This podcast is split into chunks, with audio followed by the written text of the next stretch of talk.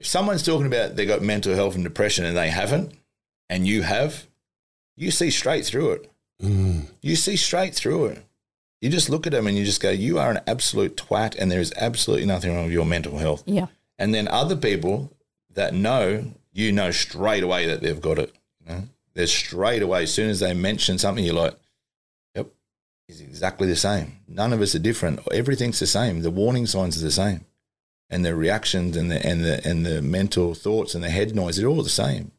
It doesn't vary that much. You are entering the Age Rebels Revolution.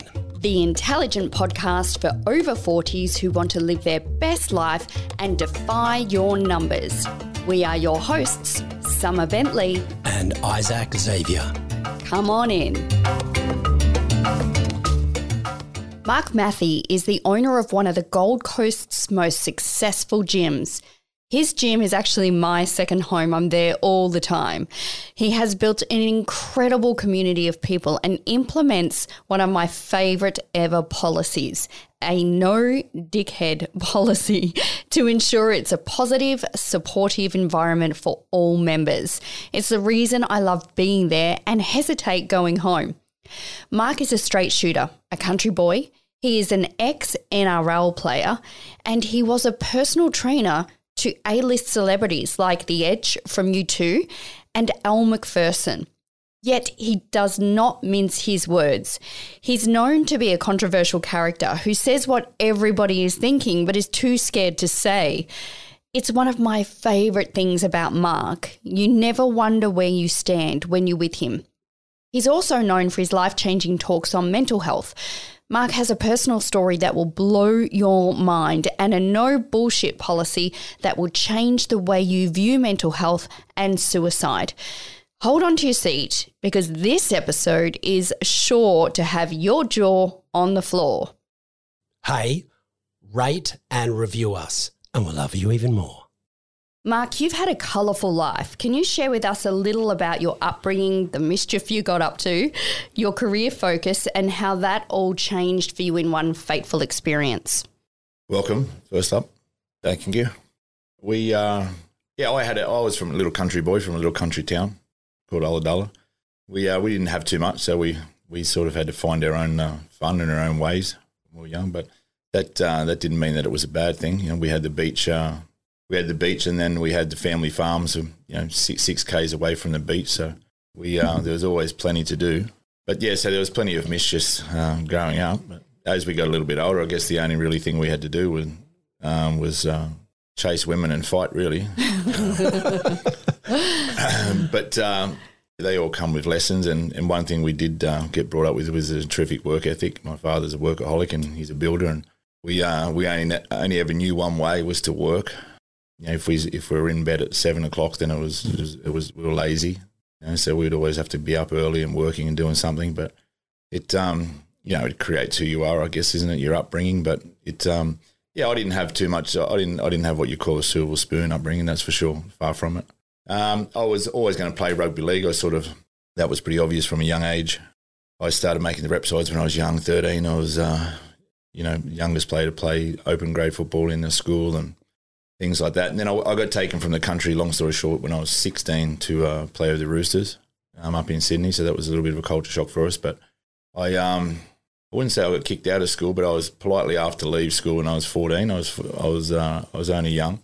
So I was always going to play, play rugby league. And, and my father was a builder and I was at work with him since I could never remember walking around. So it was, uh, it was, it was, it was quite obvious I was going to go down that road as well. So Dad was happy for me to leave the day that the principal asked. Um, I got asked to leave because I kept doing as a principal thought the wrong thing the right way. I used to look after a lot of the handicapped kids when they were getting picked on, and they'd come down and see us and say so and so just tipped their lunchbox over or something like that, and you know wrong or right thing. But I used to sort of go to violence sort of to fix that, and um, and that didn't sort of uh, go with the school policy in the long run, even though the principal was. Um, you know, he, he was sort of uh, agreement with it. But anyhow, it didn't worry my, my, my parents. We uh, we left school and started the apprenticeship. I was finished my apprenticeship when I was just after I was 18. Um, so I was young, young at TAFE. Got kicked out of one TAFE, went to Sydney TAFE. But um, yeah, I was I was a little rat bag, I suppose. But uh, then I was in Sydney and playing football, and uh, went from uh, the Roosters to the Sharks, played Super League at the Sharks.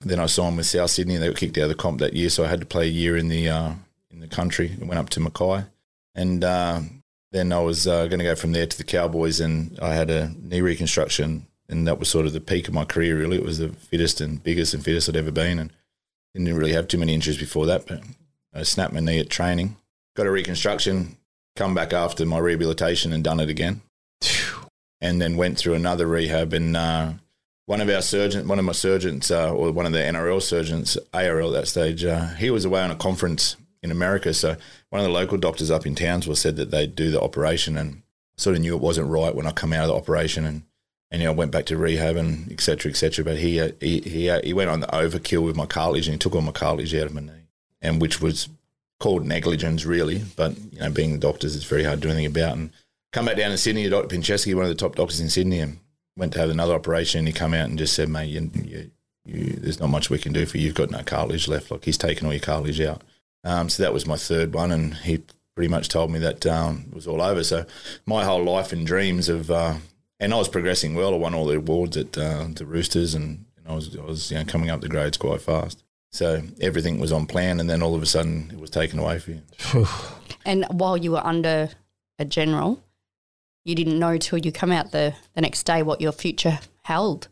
Yeah, I didn't. Well, yeah, I didn't know till we went to for, for the checkup. You know, next week later, and he said I could continue to play. You know, I'd probably have another two or three years. I was young then. You know, I was 20, 21 or something then, and um, he said you have another couple of years, but if you ever want to walk around when you're 30 or so, I need I need a knee replacement now, but they won't give it to me because of my age, and I haven't been able to surf, run, or play squash or tennis or anything, even though I sort of stopped them for the last 10 years or so. So So you were given an ultimatum.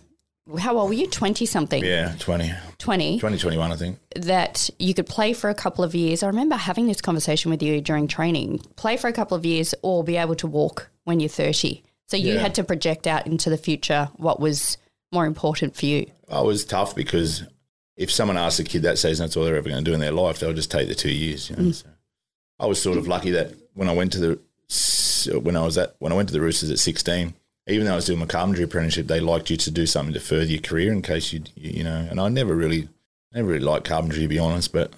So I, I went and done a personal trainers course. You know, I'd never touched a weight till I went to, never even been in a gym really till I went to Sydney at 16. And I was just interested in it straight away because it was new to me. So I went into Australian Institute of Fitness then. Over, you know, it was network um, owned by Australian Institute of Fitness and got qualified then. And and uh, so I was sort of lucky to fall back on that, I think. The change from you know you had this incredible career as a rugby league player that taken away from you then you've got okay i can be a builder i'm not really keen on that. But now from all of what i know about you what tink's told me you've trained some amazing people that what people have told me, for example, Molly and other people, Tink's daughter that I've met, they said what you've created now with Wicked Bodz Gym, it's not just a gym, it's a community. People have been there for decade or more, sometimes 15, 16 years. And it's this sense of community that I often see in some gyms, but in some gyms they don't have it. But with yours, it's so, it's like a, a sanctuary, a home for people you must feel pretty good about that rather than just being a fitness center, but where it's nourishing for people as human beings. Yeah, I think 19 years I've had the business up here. I think 27 years or something now, 26 years I've been in the industry. As uh, I was qualified young, but I put a lot of time into the fitness industry. Like when I first got qualified at 16, I didn't have a lot of time because I had to finish my carpentry apprenticeship and I was playing semi-professional football then as a kid. So we're training a lot every day. And but I went down to um, Novotel in Brighton-Le-Sands. It's still there now. There's a gym upstairs, and they didn't have any positions. And um, I still remember going down there with Dad. Actually, I was only 16, but I worked. I, I, I volunteered to work for four hours of a Sunday afternoon because I knew I wouldn't have uh, training or or uh, oh, sorry Sunday mornings because we'd play in the afternoon, and I knew I wouldn't have anything on. I was sitting around doing nothing anyway. Tuesday nights from seven to nine, and Thursday nights from seven to nine. So I worked for nothing, and I ended up doing that for nearly 12 months. Wow. So I, you know, continued to sort of study, and every every member they had, I'd take them through and write them programs. I, I think that probably set my career up. You know, then I, I was lucky enough to work for a couple of really good, uh, really good uh, gyms or studios in Sydney. At that stage, had a couple of good mentors, and uh, yeah, then I got the opportunity to go go to uh, go to London. Well, I sort of I, I went to when when my footy career finishes, the the doctors for you know psychology reasons sent me to Perth for six months so I could get away from rugby league. There's not much rugby league over there. Mm-hmm. Come back from there, and I still wasn't real good. So I had a sort of little window of opportunity to go to uh, to England with a couple of gyms that uh, were the preference for me to train out of. But I've we, if I ran a fitness center, I wouldn't be there. Oh, if I ran a fitness center like a fitness center, we wouldn't be open now. Not after 19 years. Mm. I sort of people come to our gym, and then the training part secondary. I, I like people to come. I know. I know if people are having problems in their relationships or work or whatever. I don't even need to speak to them because Yeah. they'll turn up to their group class half an hour early, and you just I can read their expressions. I sort of know my clients and members as well as they know themselves now. You know, I, I train nine people now that I've trained for 19 years since Wow. I first ever got here.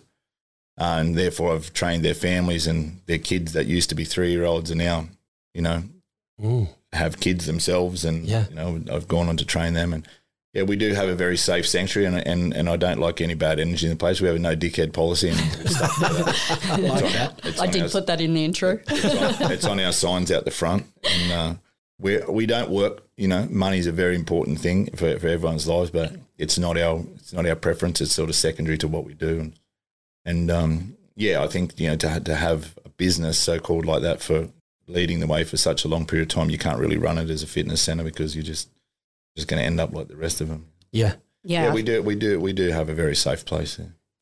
definitely a safe place because it's it's so safe in fact that you don't just go to Wicked Bodz for training.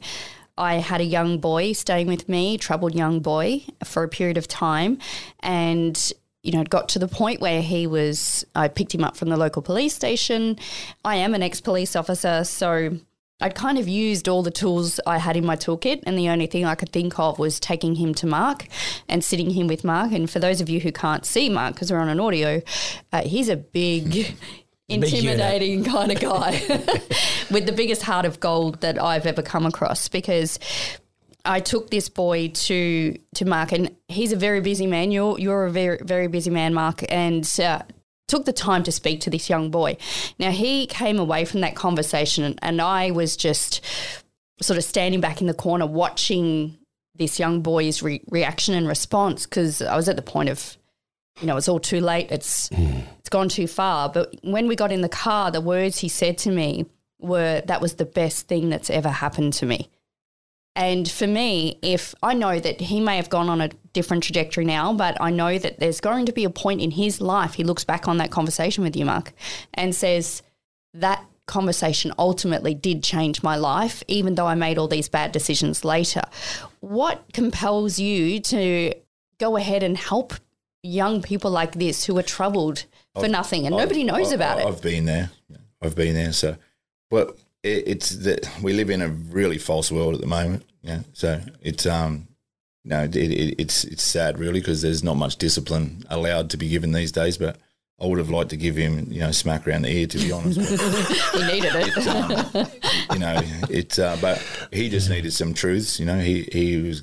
They all watch their movies and play their PlayStation. And sometimes think they're little gangsters and walk around like a gangster. But you were in there. But I won't be repeating the words and the phrases that I told him. But I more or less just told him that you're really not as tough as what you think you are. You're actually weak as piss. You know, like running around with your little friends and bashing people up. It's that's that's not what you epitomise toughness in. And, and try and you know toughness is someone that goes away and makes something of themselves and can be proud of themselves and your actions that you think are tough at the moment are actually really really weak and you're weak as piss because your mates are making you do things that you think that they think that's cool but it's not just because they're too scared to do them and you're dumb enough to do it for them so everyone around you is taking the piss out of you but you really think that you're really going really well you know and again as you know I said it in different ways but just tried to um you know just tried to I want them to walk away and think shit, my friends aren't that cool, you know, and I shouldn't be doing that, and maybe I should go and make do something more positive. And and as I said to you after, look, this won't fix him, but he'll hundred percent,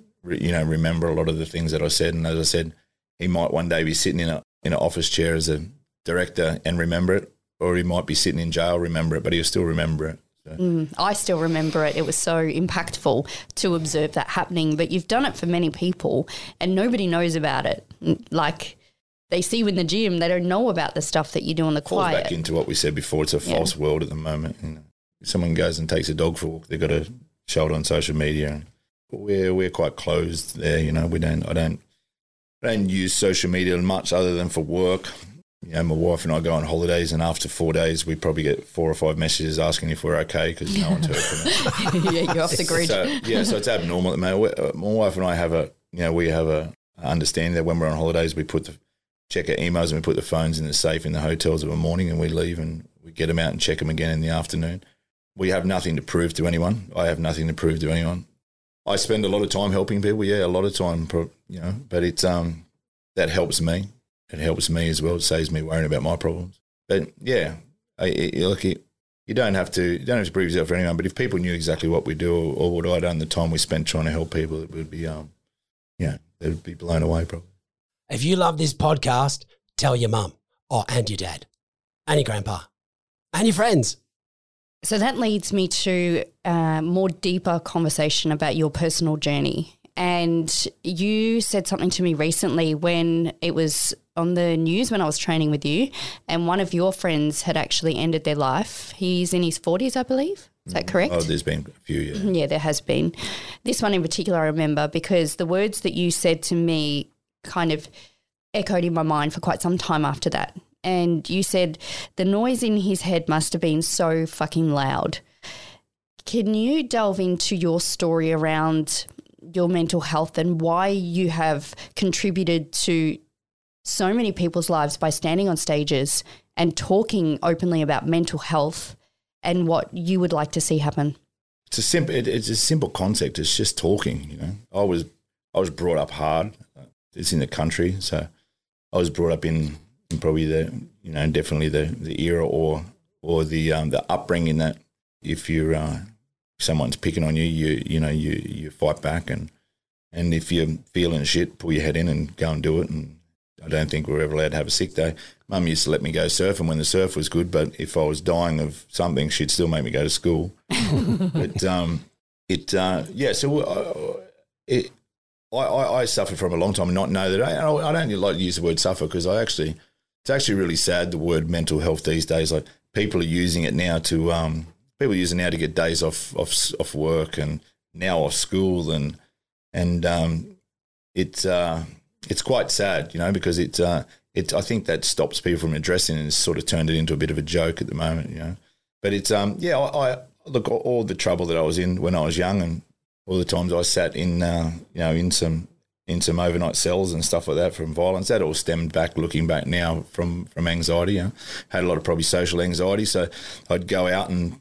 And, and probably wouldn't be able to handle it or didn't know what was going on. So the easiest way for me would be to get in a fight and get kicked out or something like that. So I didn't understand all that at that stage because there wasn't much uh, there wasn't much information around it. But yeah, looking back now, I had all the had all the signs and the and the so called suffering, and but that never stopped me from doing anything. I don't like. I mental health is a really really big big problem, and we've got a long long way to go. But it's not an excuse. It's not an excuse for anything. So just because you've got mental health, it doesn't. It's not an excuse for anything. You got to get get up and go every single day, and and some days are really really really tough, but there's always someone out there worse than you, you know, and and and people don't like people saying, "Oh, you get over it." It's not a matter of getting over it; just deal with it. No, you're not going to get over it. Mind's chemical imbalance, I'm medicated for it. Sometimes people say you can be fixed with yoga. There's many different types of anxiety and depression, but it's um you got to deal with it, and it's not an excuse. You've got to address it. You've got to be man enough to address it. Seek professional help. Speak to people, and then get on with it. It's pretty simple. People are just using it as an excuse, and it's not a weakness. It's not a weakness. So people, the more people realize it's okay to talk about it. I say, and I said it in a in a in a, seminar the other day.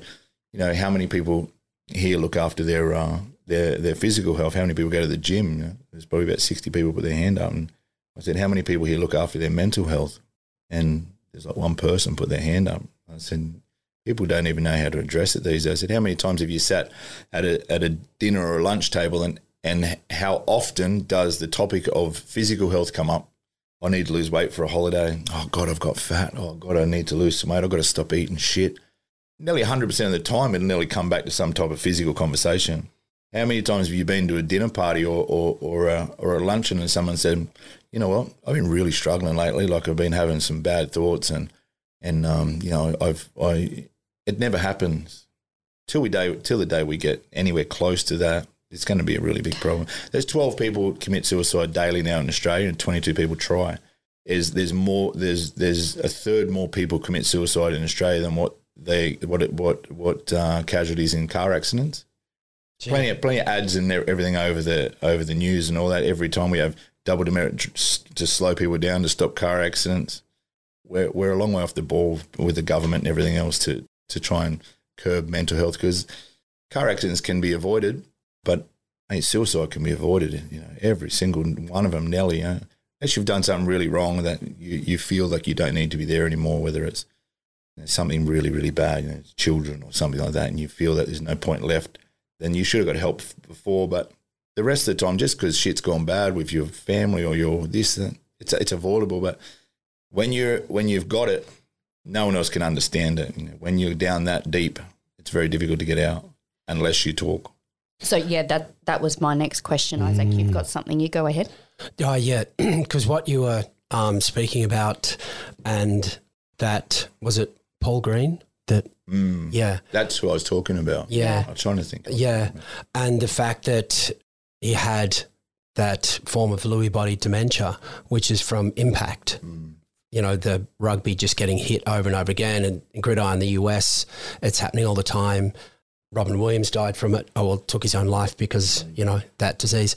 So with something like that, we know it's not a psychological problem. It's a, it's a electrical, chemical mm and it's it's damage.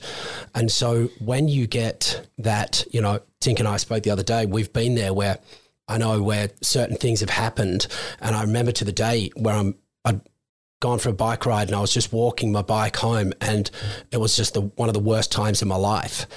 And a big truck came over the hill and I was so tempted just go, I could just step in front of that.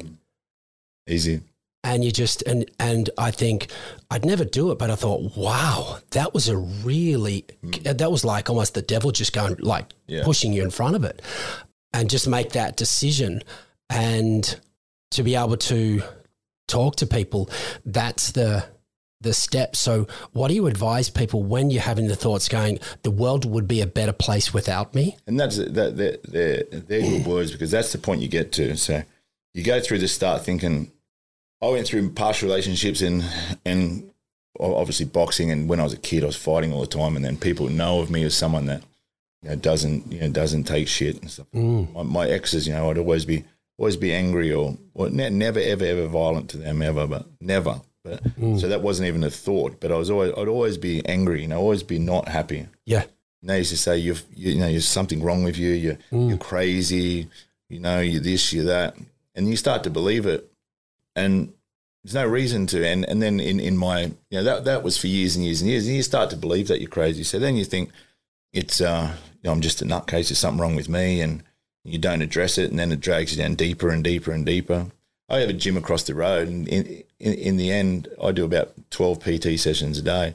I would run home in, if I had half an hour and just lay in the bed, lay in the bedroom, and then run back across the road five minutes before my next PT just so I didn't have to, in case someone come in to talk to me. You know, so you just mm. close, you close down, and then you start to believe the words that you said. Then you're like, you know what, the, the gym would be heaps better without me. The my, you know, I've been told that I'm just shit. You know, shit, yeah. shit in relationships. So I, I, don't really have much purpose here. You know, I think it'd be much easier for everyone if I wasn't here. Yeah. Until I was addressed by, you know, my now wife. You know, earlier on in the piece, why why, why, why are you unhappy, Mark? Why? You've got everything. You've got money. You've got business. You've got everything. Why, why are you not happy all the time? Yeah. Of mm. course, I'm happy sometimes, but times when I didn't need to not be happy, I was just you know, not myself. You know. She and she sort of made me address it and, and sort of do something about it, and and uh, and and you know, thankfully, and she was there. Uh, you know, when I was having those thoughts, and we went through that sort of together, and she sort of freakishly saved that one day, and and once you once I, I had made that decision or the help to go and address it, my life turned over that day. You know, mm. my, my, whole life has changed from that day, and, uh, and you can't even explain how much it's changed just by the first time I went to the doctors and addressed it, and and we we you know she she um she pretty much you know there's no exact diagnosis, but she said you know you you, you need to be medicated straight away, and mate that that people say they don't like taking medication. It's made for a reason. My life changed that day. I, when you talk about head noise, I used to be some days it was so noisy inside my head, I, and it was like people playing drums, you know. Mm. And you just got to try and every every client I had to pretend, how you going, mate? Oh, mate, yeah, great, thanks. How are you? Yeah. You had to be mm-hmm. up every single time. My darkest days, every single time someone asked me if I'm okay, I was completely fine, if Yeah. not great. you know. Yeah. That's why I love any charity event that helps mental health, but I just, I'm open about it. I hate Are You Okay Day. Because if you ask anyone with mental health I if they agree. are okay, they're going to tell you yes 100 times. Mm. It's not a, the, it ain't weak to speak in, in another one of the mental health uh, charities is the absolute pinnacle of what needs to be pushed. You know, it ain't, it's not weak to speak. You must talk. Yeah. Don't just ask people if they're okay because you're going to get the same answer. They're not Yeah. going to tell you.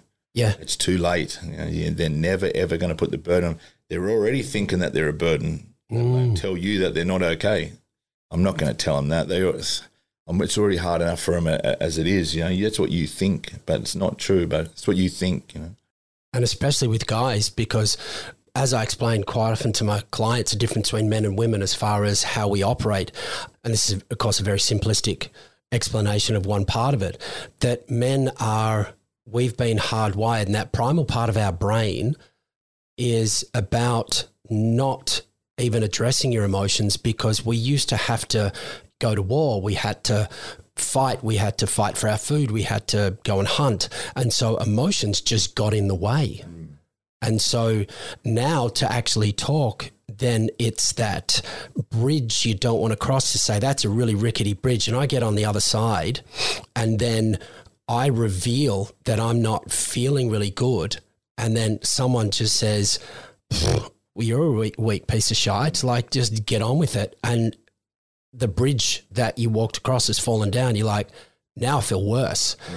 But I've never had that happen where I've spoken to someone and they've And you won't. and they've you know thrown me in the gutter. They're always The best piece of advice you can ever give someone, you know, with, with, with mental health is your ears. You know, Mm. listen. That's all. If, if you if you've got someone that's come and approach you and look, I countless amount of people that I deal with, and I've I've just try the, the blokes when they finish really with me say I try and you know you try and let them know.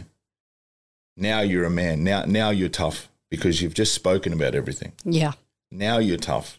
You're not tough by not talking. I've had people bring me in suicide notes and say if that that was written two weeks ago, and just be thank God whoever sent me in here to speak to you or, or that was there for for their family. mm, And I said, imagine you've done that, then you're weak as piss. yeah, Man. Now you've addressed it and you've got your families and you can go on for the rest of your life and just deal with it. It's not going to go away. It's not going not going to go away. It's not the cold. yeah, Yeah, it's no, it's going nowhere. If you've got it properly and you're not one of these clowns that say you've got it when you haven't got it, yeah. You're not just sad. You've Yeah. like you've got You're not proper. sad. It's a Yeah. And looking for chemical. when you got Yeah. it, you know you got it. Yeah, And it's and not just because oh I suffer anxiety because you don't like going to the supermarket. It's not anxiety. It's just you just Yeah. don't like the supermarket. Like, Yeah. you know, it, I I don't like jumping off a tree. I think I've got anxiety. You know, you just Yeah. don't like heights. yeah, When you got it, you got it. It'll it'll drown you. It'll pull you down and it'll suffocate you like a wet towel around your head every single day, and you'll be fighting it every single day. mm, You got to help get someone to help you unwrap that towel, you know, or Yeah. eventually it'll just suffocate you to the point where you'll just make poor decisions, or it'll just ruin everything in the meantime. It'll Yeah. ruin your relationships. It'll ruin your business. It'll ruin and and that. No, a lot of the times people don't go to the extremity, Mm. but the damage that is done to their life is irreversible anyhow. Destruction. Business, relationships, it's Yeah. irreversible.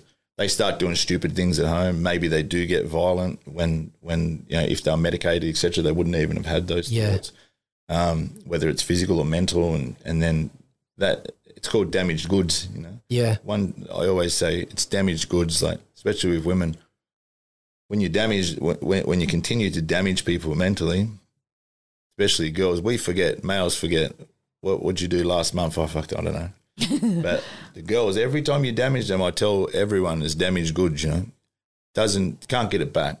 keep damaging and damaging and damaging and damaging and then it's irreversible a lot of Yeah. the times, you know. So sometimes that's the that's the tidal wave that comes, and then bang, and then they then they realise that shit, I've got all this destruction and nothing left around me. So we've got to try and cut the head off the snake at the top, and and that that I think the biggest the biggest um, biggest form of of uh, suicide prevention is people that haven't got it need to educate them, themselves more in it so you can address it more. As I said, my exes just told me it was crazy. Mm. Then I had one that thought, why, why, why, is, it, why is he like that? You know, and Yeah. actually sat there and, and thought about it. Now we sit in uh, where, whether I talk with them and all at seminars. I remember the first few seminars that we went to, and my wife just sat there and cried and cried and cried for the first hour. She was bawling because every warning sign that they put up on the screen, I had Mm. And she was just bawling her eyes out and apologizing to me. And I was like, "You don't have to apologize." And she's like, "How I, I all of these things were happening. Every single one of the ten points were happening to me, but no one was helping me. You know, but they didn't have to help me. But I'm just saying, no one knew. You know, and Yeah. she didn't know. Yeah. If she was educated after that, she would have been able to pick up on these points. Yeah. If you're ready to age young, discover the truth about accessing the fountain of youth, and claiming your best ever health, Check out our beautiful website at agerebels.com, where you will find freebies, programs, and more.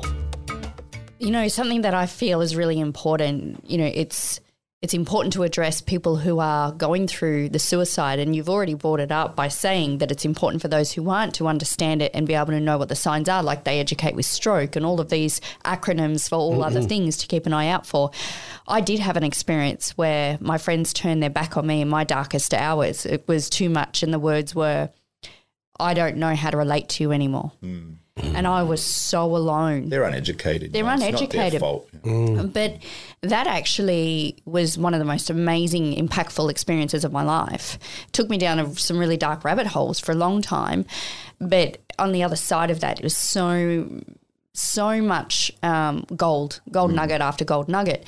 But for me, it it set me up in a position of learning the power of what you said at the beginning, listening. So even if you don't have the education about mental health, if you're just willing to listen to what people are saying, even in their anger, even what is the tune in, what is actually going on for that person, it's not that difficult to start to pick up there's something more to this. Yeah, and, and you know, and for you, for your listeners, you you're not going to fix it.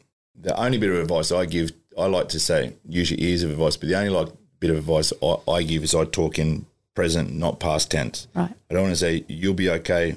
Don't worry about that.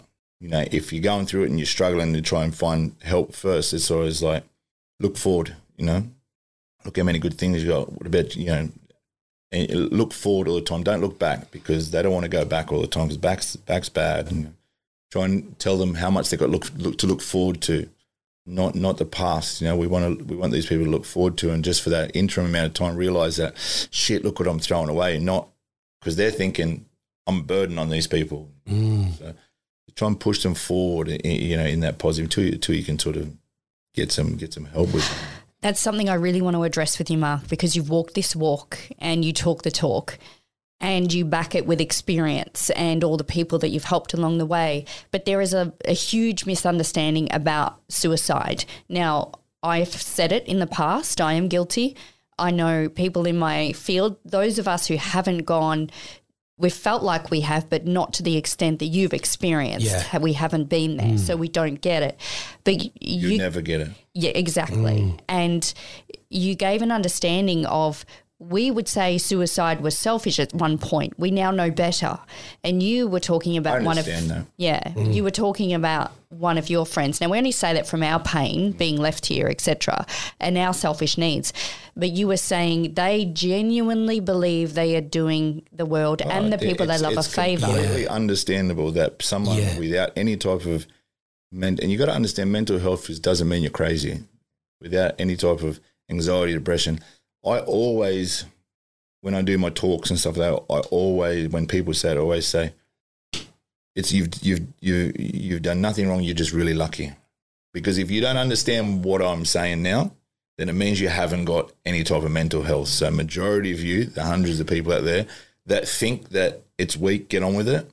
I applaud you guys, and you're very, very lucky because you don't have it. You know, there's a mm. test for you today. So, mm. and the one of the, and the people out there that are looking at me like this, fuck, he's talking about me. He's talking about me. That's exactly what I do. That's exactly what I do. You need to go and speak to someone Oh, I got tingles with Yeah. that. Yeah. you know, because I can see it in the crowd. You know, I can see people like, oh, just get on with it, you know, like it's having a bad day, you know. They don't understand. They're never going to understand. So don't try and convince them. Just try and educate them. Don't try and convince them. It's just educate them. But like you, you know, Paulie Green, champion guy, one of the most, the most likable blokes you ever, ever find. Two little kids, no problems. How how bad do you think that it was inside his head for him to have to do that? Yeah. Yeah. That wasn't a rash decision. No. He waited for his wife to go to training, knew he was going to do it, and he thought he was so worthless that this, you know, the the white dragon had just dragged him down so deep that it said, "Now drown yourself. You're no good," you know, Yeah. because he didn't talk. Yeah. He was at a Cr- Cronulla reunion, you know, with a few of the boys two weeks before it. They said he was the same jovial self, drinking, happy. He knew exactly what was going on. Probably knew that it was his mm. last time going to be there. Still didn't talk to anyone. He was just suffocating, and they were just wrapping that towel around more and more and more and more and more. Yeah. And and he just he honestly believe, and you do you believe that you're just a complete and utter burden. And the people that listen to it that have it have been there, they'll say, "I know exactly how that feels." But majority they won't understand that. No. So, and that's that's awesome. That's Let's- good, yeah. Let's hope that there's heaps more people that don't agree with us and understand us than understand us, because that means that they're they're okay. Well, that that's an incredibly powerful perspective.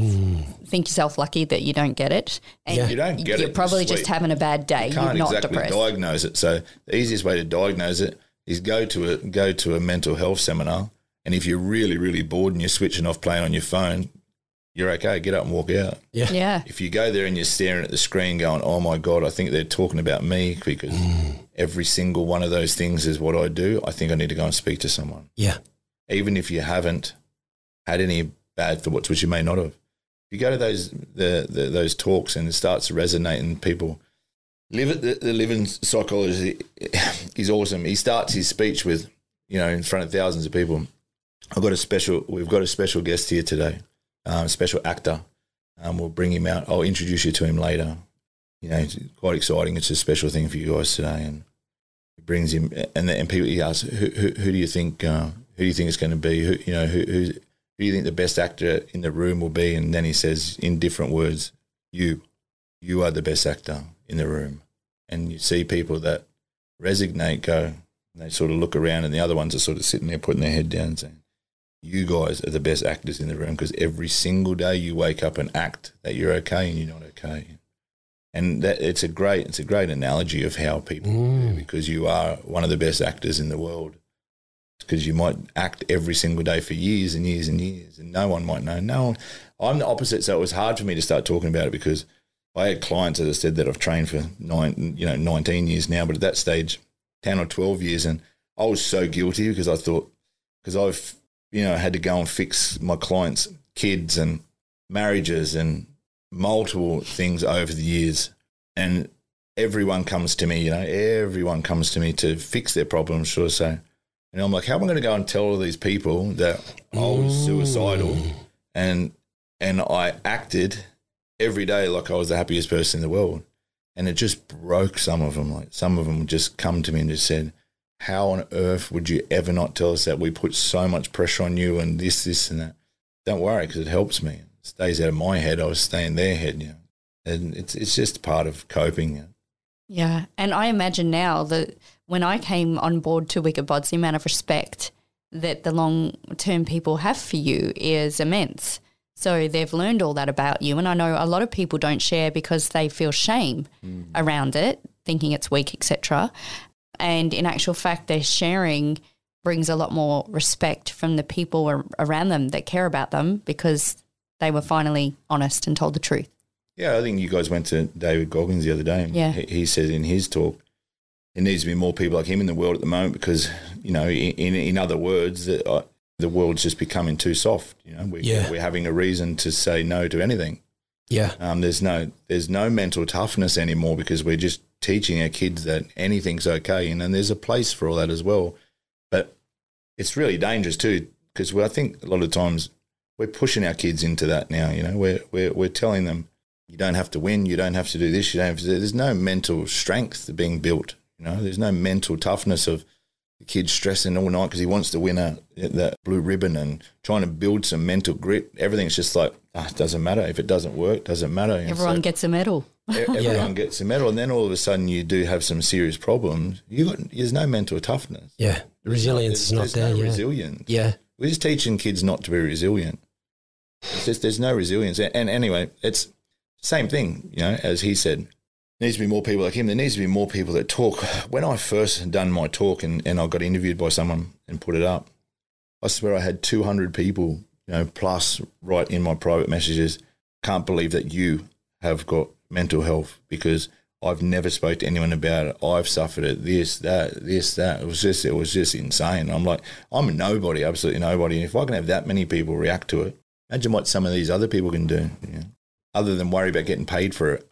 Yeah. A lot of our D class celebrities around the place, you know, they'll they'll do some work for a living or something like that. They're getting paid for it. They don't even care. There's no passion there. No passion whatsoever in it. It's just just social media influencers wanting to get paid to to help out with mental health charities and stuff. Yeah, it's a hot topic for more followers. Yeah. Yeah. Yeah. It's just it's just it's just gross. Like it just Yeah. it just just doesn't sit with me at all. Yeah. But the more people that, that get out and say, i- i- if if everyone can can get out and just share their story, but make sure you've got a story, make sure it's just not bullshit. yeah. Don't just Yeah. come out like a majority of the influ- I can see straight through them, especially the influencers. They come out and say their story. I'm like, mate, that's got absolutely nothing to do with having a proper mental health problem. You're not even making any sense. You're just tossing up shit. Yeah. Yeah. And that's the scary part because they just say it's a hot topic. So Yeah. Yeah. if I come out and say I've got mental health, I might get another hundred followers or something like that. You know, we need some we we need some people to come out that have got their real the true story because they'll resonate. The people that and and it's funny because it's sort of like a little cult, really. I say because if someone's talking about they got mental health and depression and they haven't, and you have, you see straight through it. Mm. You see straight through it. You just look at them and you just go, "You are an absolute twat," and there is absolutely nothing wrong with your mental health. Yeah.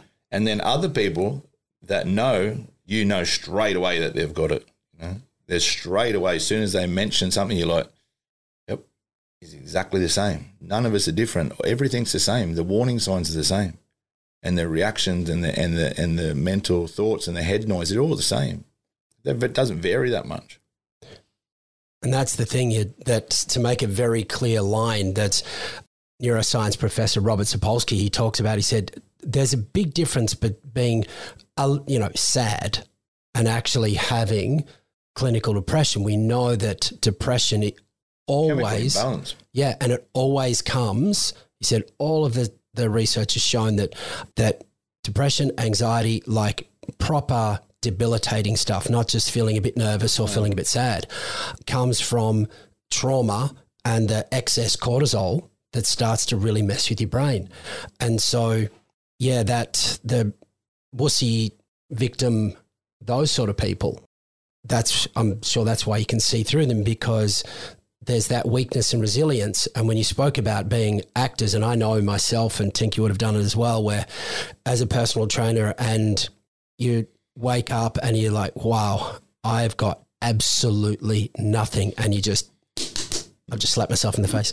You just give yourself a slap and just, okay, put on a front and you can move forward. But the difference between myself and you, Mark, I don't have clinical depression or anxiety. So I can, I've got strategies and things that I can get up. And um, one thing that you said before, which really resonates with me, is one of the best ways you can make yourself feel better is to serve others. It can just, if I had no clients or nothing to do that day, it would be much harder.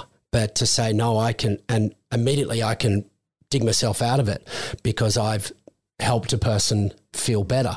And one of the things that that a few clients have have said that that really has um, really meant a lot to them. I said one of the best ways you can protect a person is to listen to them, Mm. and where that listening, and you obviously have you know such a I wouldn't call it a skill, but that's innate in your soul of just really being able to listen to people Yeah, you and has that care. has that really like when you've had your really tough days? Has I- that helped I- get you out of it? I'm I'm in a constant fight. I, I treat anxiety like it's a person. Okay. Every morning I watch up and I'm like, nah, not you. You you're not going to win again. Mm. You're not going to win again. And I have go through the days and I'm like, you find yourself. Biggest thing for me is that when Hales or someone knows that I'm having a bad day, I'll sit there and, and I don't even know I'm doing it. And I'll sit there on my phone and scroll and I, I'm not looking at anything. I'm just, it's just nothing. I'm just sitting there staring at it and you know that I'm not well. Something Mm. bad. But what, oh, you find yourself doing that all the time. You don't know what's happening. And then all of a sudden you're, you're deep in that hole and you don't understand that's happening. I might be just sitting in an office or might be doing something. And then as soon as you sort of half identify, it's like, nah, fuck you, mate. You're not going to go again. So you're in a constant battle with it all the time. When you can address it and you want to take it on, you got two options that I say to people you let it win or you let it lose. Mm. Just- there's no other option because it's going nowhere. You got to learn. You got to learn to live with it. You got to learn to fight with it. It's it's it's not going to go anywhere. Even medicated, you still got to fight with it. hmm There's a misconception Yeah. I'd never, people never think thought that of it. medication solves the problem, but it's so is it more that it softens the edges and gives you the I think the best opportunity? way to explain medication is when when we take, you know, um, someone takes, uh, you know, synthetic drug ecstasy or something that opens our valves of dopamine. hmm So it, it the, you know, you feel you're lovey and you're happy and stuff like that. That's why people take it. And then when we stop, it shuts those those um, valves off. So Mhm. we come down. We have no no emotion. Uh, uh, us with the clinical depression, our valves are just open a little bit too much. So, and, and I'm just putting it in normality here. hmm So instead of drip, drip, drip of negative, we've got a little flow of negative too much. Mm. So it's it's you you you guys get drip, we get like the taps just turned on a little bit. So you guys get depressed for a reason. Yeah. We get anxious and depressed for everything because ours is just overflowing Oh, too wow. much. This is just my analogy. So medication shuts that valve off again and Mhm. takes it back to the drip. ah, okay. You know, it's the best way I could ever explain to people. Takes That's it back such to a the, great way Takes do it it. way back to the drip. So then it just puts us back on your level. But we still worry about things and things like that. But mine's subconscious anxiety, so I worry about if I don't have a medication. And over the years, I stress about everything.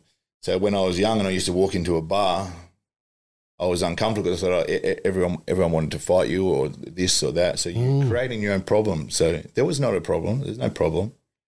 But you created it because your your your your opposite serotonin is flooding your brain, telling you that that everything's bad. Everything's this is bad. This is happening. It's not even happening. You know, not even real. So getting back to the drip, and it's uh, but it, it's a weird thing because you forget your medication. I do this all the time. Haley cracks it, but she carries it with her all the time, and you'll be feeling shocking. Like I'll finish six or eight PTs, stressing about. I think that session was shit. Oh, I got to train this person, and you and you um, you're wiping your face, and you and you're just feeling shit.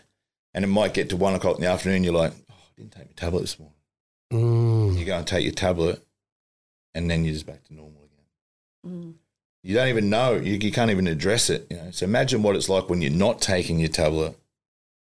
You know, when you don't know what's going on, when Yeah. you haven't addressed it, you're going through that, And it feels so day. real. It, it must Yeah. feel. and it's all day, and, and you can see people because it hurts. It hurts inside your head, and it's just, it's just, it just hurts, and you and you're not even trying to stop it because you don't really even know what's going on half the time. yeah. You haven't really addressed it. Like otherwise, I would have addressed it at nine o'clock in the morning. Yeah. But I might have went four hours of torturing myself about worrying about things I didn't never needed to worry about. And then I remember, oh, that's why I've got these thoughts. I didn't take my tablet this morning. Yeah. So it's like a filter. It's like you see the world through this really dark filter, and, and the medication just doesn't take the filter away completely, but at least Doesn't makes take it a any of your lot problems clearer. away. Yeah. It doesn't change you. Mm. It doesn't see take any of your differently. problems away. It just turns the tap off. Mm. Yeah. You know, it just turns the tap off. That's all it does. It's, and it brings you back to normality. As I said, the, the, the day I started taking medication, my whole world changed because I could just do things. I didn't have to hide from people, didn't have to hide from things. And And I I was pretty successful even at that stage. I'd achieved a lot, and I'd done all that with all those shitty bad thoughts for as long as I could ever remember. Wow. So do you think the um, I all of that, that was normal. battle? I thought I was crazy. I just thought you have to deal with it because everyone else has said you're crazy your whole life, so you're just crazy. Yeah. You're mad. Everyone knows that I'm mad. So But you've built this incredible resilience, not being on medication for decades, and then so that's you don't build resilience. You just deal with it. yeah. really And you, Don't do you feel feel like that was Wow. installed by Never that it. tough And upbringing? never re- resilience. You get used to it. You don't get used to this. Mm. You just deal with it. wow. One part of it gets you. You don't get used to it. It's been really eye opening. I've never. Yeah, Come- that's why I wanted to get Mark on because his Yeah. perspective and that description about the Yeah, tap, etc. yeah. I I am quite um, compelled by getting a message like that out there Yeah. because there are so many people that are suffering in silence, and I Mm. think it's a, these conversations need to be addressed. People are uncomfortable. Be uncomfortable. Deal with it, because we, as you said, we are the lucky ones. Oh, yeah. So, Yeah. so would you Well, say, we're, we're we're lucky too. We're alive. of course, There's teenage kids and young people down in the oncology units at the moment with cancer. Yeah.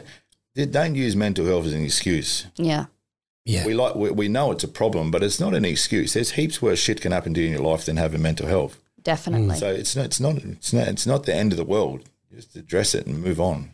So, in summary, uh, what I'm hearing, and please, you know, correct me if you'd like to to get a different message across. But number one is if if you think you have it, then speak to someone and get to either your doctor or a seminar and find out if you're resonating with those points that, that that you'll find out what they are when you're at a seminar and if you don't then you're okay and start putting in some strategies to deal with your shit um, number two, if you don't have it, learn how to listen and be okay with receiving someone reaching out for help and help them to get help. I think you can just stop at the education part. Yeah. Don't worry if you think you've got it or not. Go and go and have a look at. There's heaps of them. Just Google them. I'll let you know when the next lot, um, LIVIN one on because they have them at Robina event, uh, the picture theatre, Right. and it'll blow your mind, you know. And as I said, there's only two things going to come out of it. You're going to feel really good or really good because you're just going to go and address it, and then you're going to feel better.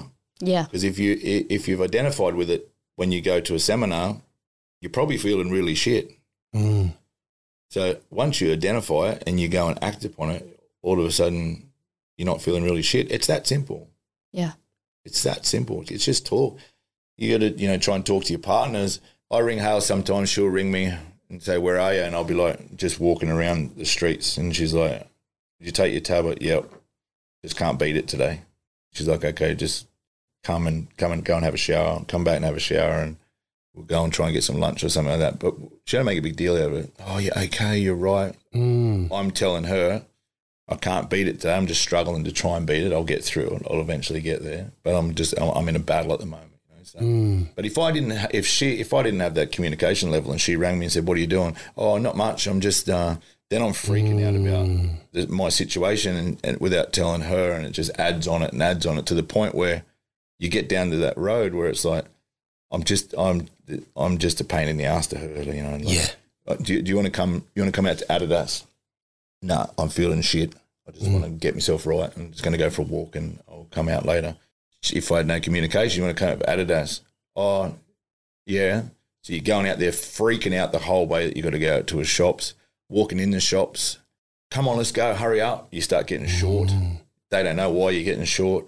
Turns into an, you want to get lunch? No, I just want to fucking go home. I just want to go home they're like, "What's wrong with you?" You know, and then you have an argument with you, and you, then it's Yeah. creating an argument, and you're mm. still not saying what's wrong. And then on the way home, they're telling you, "I'm sick of you being cranky. You're ruining this. I wanted to get some shoes," and you're sitting there mm. thinking, "Fuck, I'm a burden on this person. All I want to do is get some shoes." So that's like how how it can unfold. You know, Yeah. time and time and time and time and time again to the point where it just suffocates you because you just feel that you're just a pain in the ass for everyone. But when you have the communication level, it's completely different. Mm. Wow. Yeah. Completely It's powerful. different. Really, really powerful. What's the organisation that you said uh, Oh, that there's the multiple. seminar? Li- li- li- LIVIN's who we associate ourselves with, but there's no favourites. I'll put links in Yeah. the show notes. There's oh, no, cool. there's no yeah, favourites. There's, because I'm, there's- I'm sure there's a lot of people Yeah. just nodding their head now, listening to this, Yeah. saying, or they know a friend that's that. when they put these Yeah. things on, take 10 people there Mm. Mm, that's a good and plan. then ask nine people how, what, what, what they got out of it. and have a look at their faces when they're watching it. And you And watch the ones the that, one. you watch the ones that start putting their head down, and then you watch the ones that are just looking around and like it's like it's like talking Chinese to them, and the ones that are putting their head down understand Chinese, but the ones that look around they're still picking points out of it. Oh shit! I think my partner's doing a few of them at the moment. He's a bit weird, and he's been home from work early, and he's been sitting out the back on his own, and, and they might identify with a few things to go to go and mm. say, you know, is everything okay, or Yeah. and not just take that as a gospel. You know, you dig deep. Don't be scared. As I always say in Santa Mars, you're better off losing a friend for asking too many questions that you're going to be friends with again in six months than having one die. Yeah. Yeah. So piss them off. If you th- if it walks like a duck and it quacks like a duck, it's usually a duck. So Yeah. if you think that someone's not well, they're probably not well. So just drive them crazy until they break. Yeah. I've broken break heaps of people Yeah. you know, broken heaps of people and saved their lives. But it's um, you know, it, it's just a talking point. It's really, really simple. There's no magic medication. There's no no magic formulas. It's just talking. It's really simple. Really, really simple, but really difficult to do when you're in that hole. Wow, Mark, amazing. I hope this changes the perspective of a lot of people who Hope are it changes listening. for one. Yeah, because then that can filter to many. Well, I know Big fan of I've that. have a completely. I've studied this Let's area for one. thirty years. One. yeah. for thirty years, and I've never had like my level of understanding now. Phew. So thanks. Yeah, problem. different level. Very it's it's great to hear from someone who's walked the path, not just the people who intellectualize Again, and talk it's about no it. excuse. Don't, at home, don't don't don't think that this this is bullshit. It's no excuse. Yeah. Mm. You can do whatever you want to do with it. I've created a whole successful life with this, so there's no excuses. I don't want to hear any bullshit excuses. Just get out there, address it, and get on with it. Well, that's a pretty good conclusion. Full Reckon. stop. Thanks so much, Mark. Thanks, Mark. Pleasure. Hey, do you love this podcast? How about you share it with your friends and they get to love it too? Thanks for joining this podcast.